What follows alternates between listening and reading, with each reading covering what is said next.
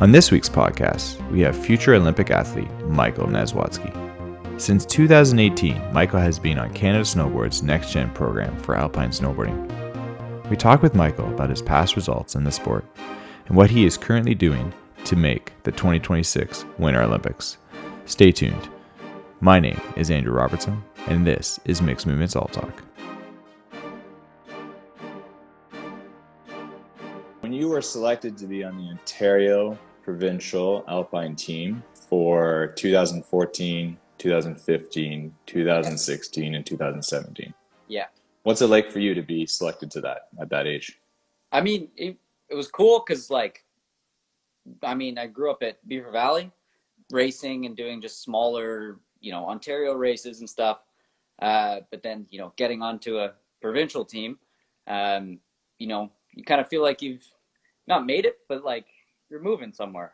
2018, you were selected to be on the next gen team for Canada Snowboard. Yeah. What is the next gen team? Yeah. So the next gen team is part of the national team, uh, Okay. but it's aimed at competing instead of on the World Cups. It's aimed at more competing on the NORAM level, introducing us to World Cups. Um, so kind of the one step between uh, like the provincial program and the full blown national team. Do you find being on that team that it's a good building block? You know, they know we're not the best yet. They're trying to give us opportunities to, you know, get better uh, and hopefully get on the national team eventually. Who are the coaches right now that you Uh, have working with you? right now it's Hannes probably gonna butcher his last name Mooch He is uh, from Italy and is in Italy right now, and he was our uh, coach at the World Cups this year. I worked a lot with him when I was in Europe, um, and then Jan Wengland, who lives in BC, and he helps us out at the NORAM uh, level and some World Cups. First FIS event start. So for yourself was men's parallel slalom. It was on November 18th, 2015. So you're 15 years old Yeah. and you do your first start. Are you intimidated at all or are you just extremely excited just to be there? I, I think it was a little bit of both. I mean, once again, I had a lot of my friends there uh, who were kind of all in this experience together. Our first, you know, NORAM race. Um, Okay. A lot of those like big names. When I look back on it, I didn't even know. But now looking back, I'm like, whoa, those were some fast guys. So would you say that a lot of the way you've been enjoying the sport is the fact that there's a lot of friends in it for you? Totally. That's I. I wouldn't stay in it unless you know I had friends in it and uh, got a big group of them, which is great. With everyone trying to compete against each other, do you still find that in the sport there is still that huge camaraderie of friendship outside of the, the moment of the race? my best races are racing like some of the guys I know the best. I mean, there's obviously tension while you're racing, uh, but after it's great to like you know be able to talk about it and have fun. Because we're talking about a couple terms that some people might not know. So parallel slalom Yeah. or parallel giant slalom, what does that mean? Parallel giant slalom. Um, it's snowboard race through gates like ski racing. You go head to head, so there's one red course, one blue course, and they're identical courses. And you basically qualify uh, by going down each course, and then the top 16 get to go race head to head in the afternoon. Kind of the, the real race, and then it's one versus 16, and first one to the bottom wins. So when you say the real race, you're basically referring to the morning is qualification. You're trying Yeah. to move on to the afternoon. And Yeah. now you've achieved the afternoon. If, if you've got the ability to make that happen, Yeah. that's when it's time to go for the podium. Yeah, yeah. So GS, longer gates, faster, and then slalom, tighter gates, more technical. That's the only difference. There would be more gates in a slalom course Yes. with the same distance of terrain than there would be on a GS course. Yeah. Now, what is a NORAM for those who Nor- may not know? NORAM is the North American Cup, uh, a series of races. I think we have seven plus this year. Uh, and basically, that's kind of the uh, step before the World Cup. Um, and if you're in the, the top three overall, so your points get, you know, uh, accumulated over the season, you get a your own personal spot on the World Cup, as well as, you know, qualification for like national team and stuff. So it's kind of, you need to go to those races to move up. So you can't just show up to a World Cup then. You you can't no. So the uh, each country gets a certain amount of uh, quota spots, and obviously the best riders in each country get the spot and get to race. First NORAM podium. Okay, men's parallel GS, December 9th, 2017. So you're 17 years old. We've just talked about how important a NORAM Yeah. is. You've now just achieved the podium. What's that like? Yeah, I remember that. That was my first. That was the first race of the year, and uh, I was kind of like blown away by what happened.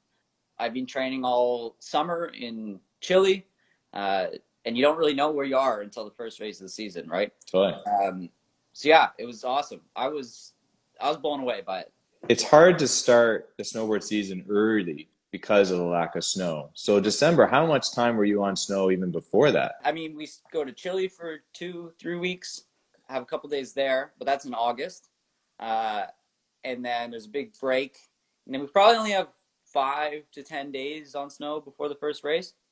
January 3rd, 2018. You're 17 years old at this point.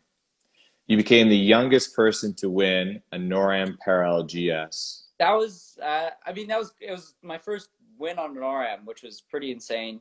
Um, once again, it was against my, one of my good friends in the sport and we got to do it together.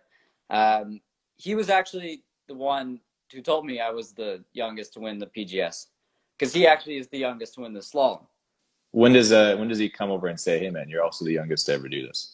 I don't know. I think it took us like a bit of digging into the FIS, you know, yeah, yeah, the results for sure. Uh, I didn't do that. He did it. He likes doing that, and uh, I don't know when. Yeah, We can only enter the event at 15. yeah, So you mean you're basically two years into competing, and now you've just achieved the ability as youngest person to win yeah. against a lot of people. So big props on that. Your first FIS Junior World Championships podium up against all the other 15 to 19 year olds in the world. Mhm. You've podiumed in parallel slalom yeah, April 3rd, 2019. So at this point, you're still 18 years old. yeah, And this was in Slovenia. yeah. What's that like to be was- get your first podium? it was it was incredible. Like it was one of my best days in snowboarding. That was my first real like finals and everything in Europe. Uh, the day before didn't go too well, um, and it was kind. Of, it was the last race of the year, and I was just you know I wanted to go for it, and uh, everything just pretty much went to plan until the last race.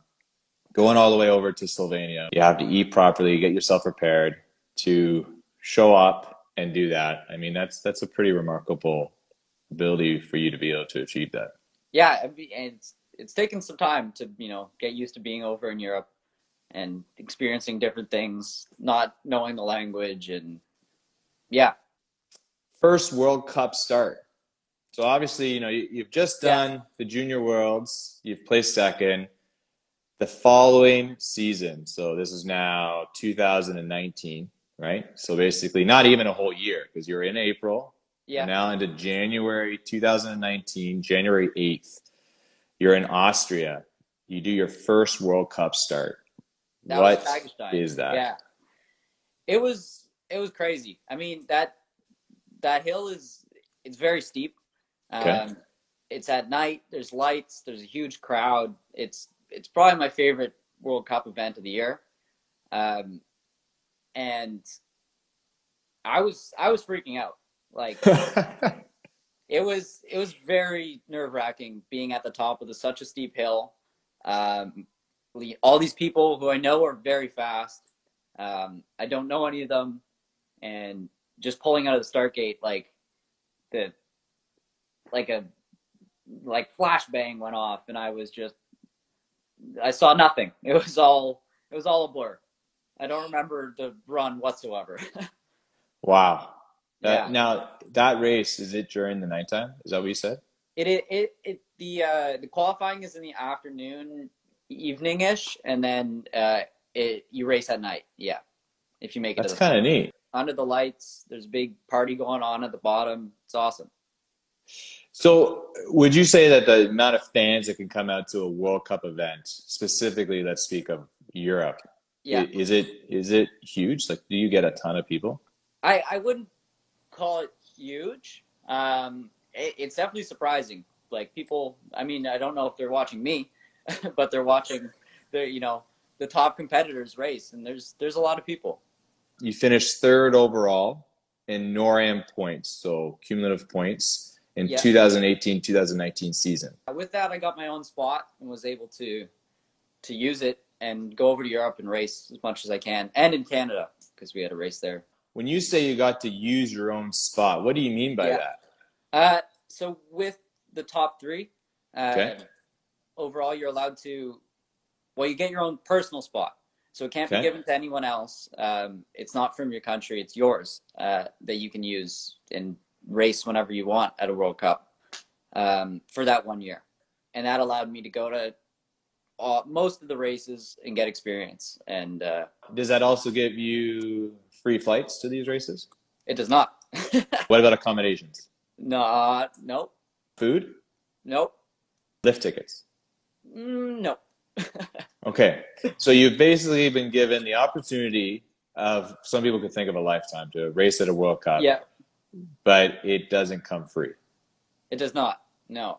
A lot of a lot of it we're paying out of our own pocket. Um, I mean, we do depending on who you are and how well you've done. Uh, you get you know certain grants and stuff from the government, whether that be province, national, or the national government.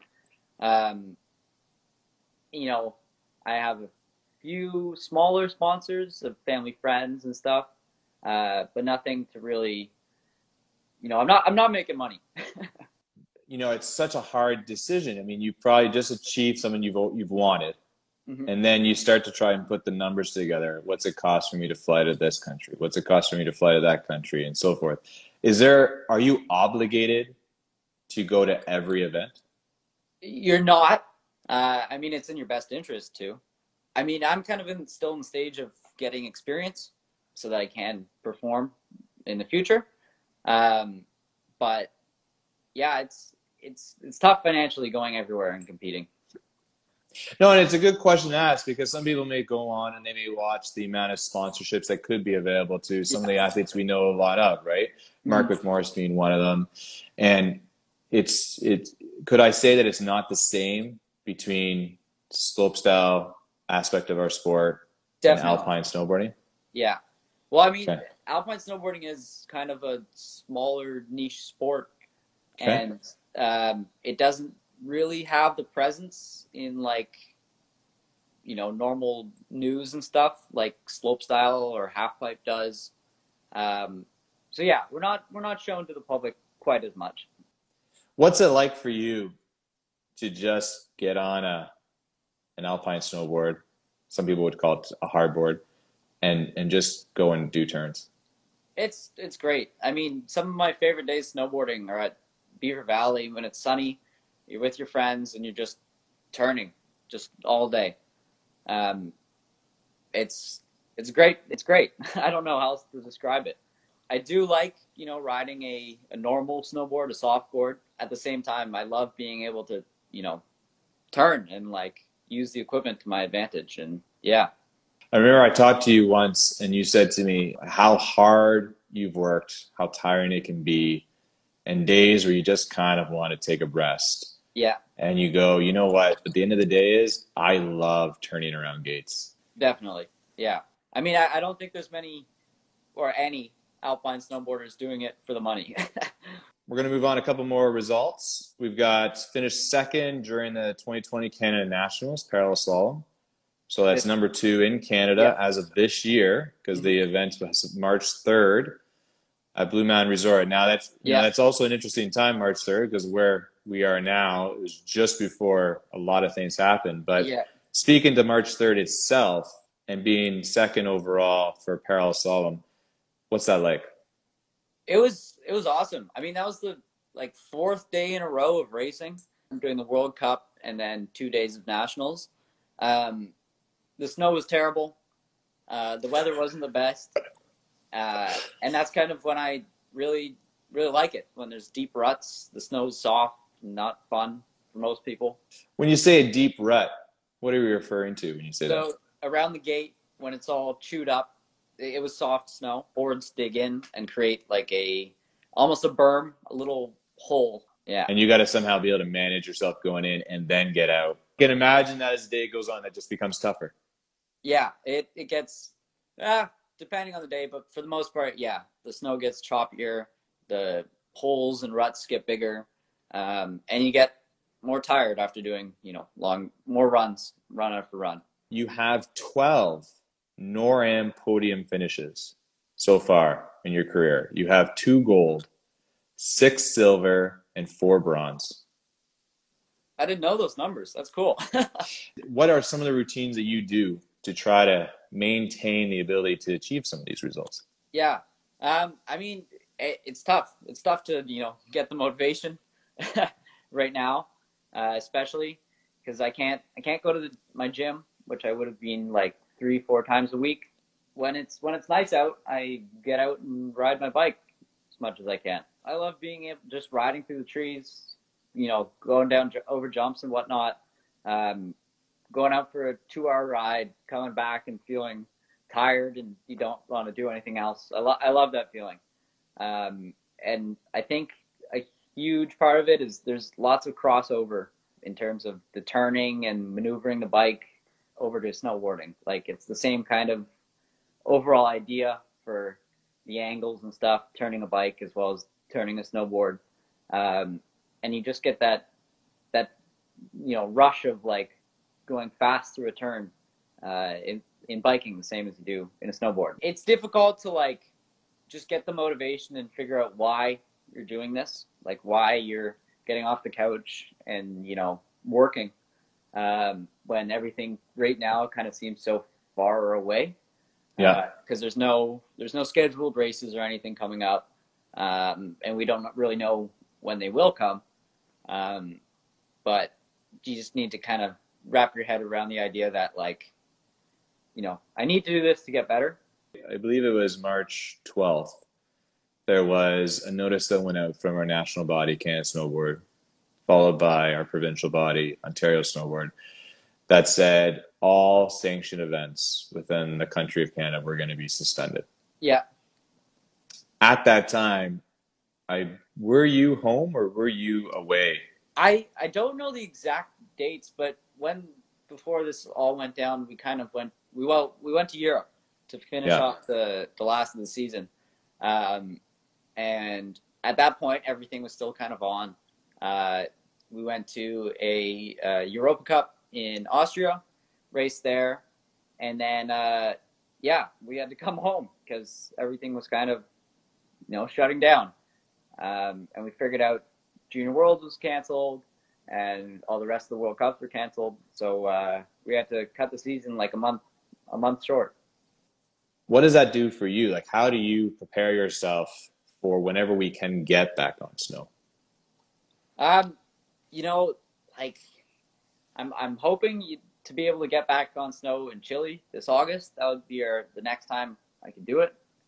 I mean, it's looking unlikely right now, but I'm hoping for the best. Um, and you know, just keeping busy and getting like as fit as I can um, in the meantime, uh, and just waiting for the next time to get on snow and start training again. Thank you so much for Thank taking you. some time to spend it with us and chat about how you're, you know, how you achieved all these great goals. Yeah, no worries. Thanks, man. Follow Michael's journey towards the 2026 Winter Olympics on canadasnowboard.ca or Instagram at MikeyNaz00. Remember to head over to mixedmovements.com for our upcoming events, camps, and program information. You can follow us on Twitter, Instagram, LinkedIn, and Giphy, and watch our videos on YouTube. My name is Andrew Robertson, and this is Mixed Movements All Talk.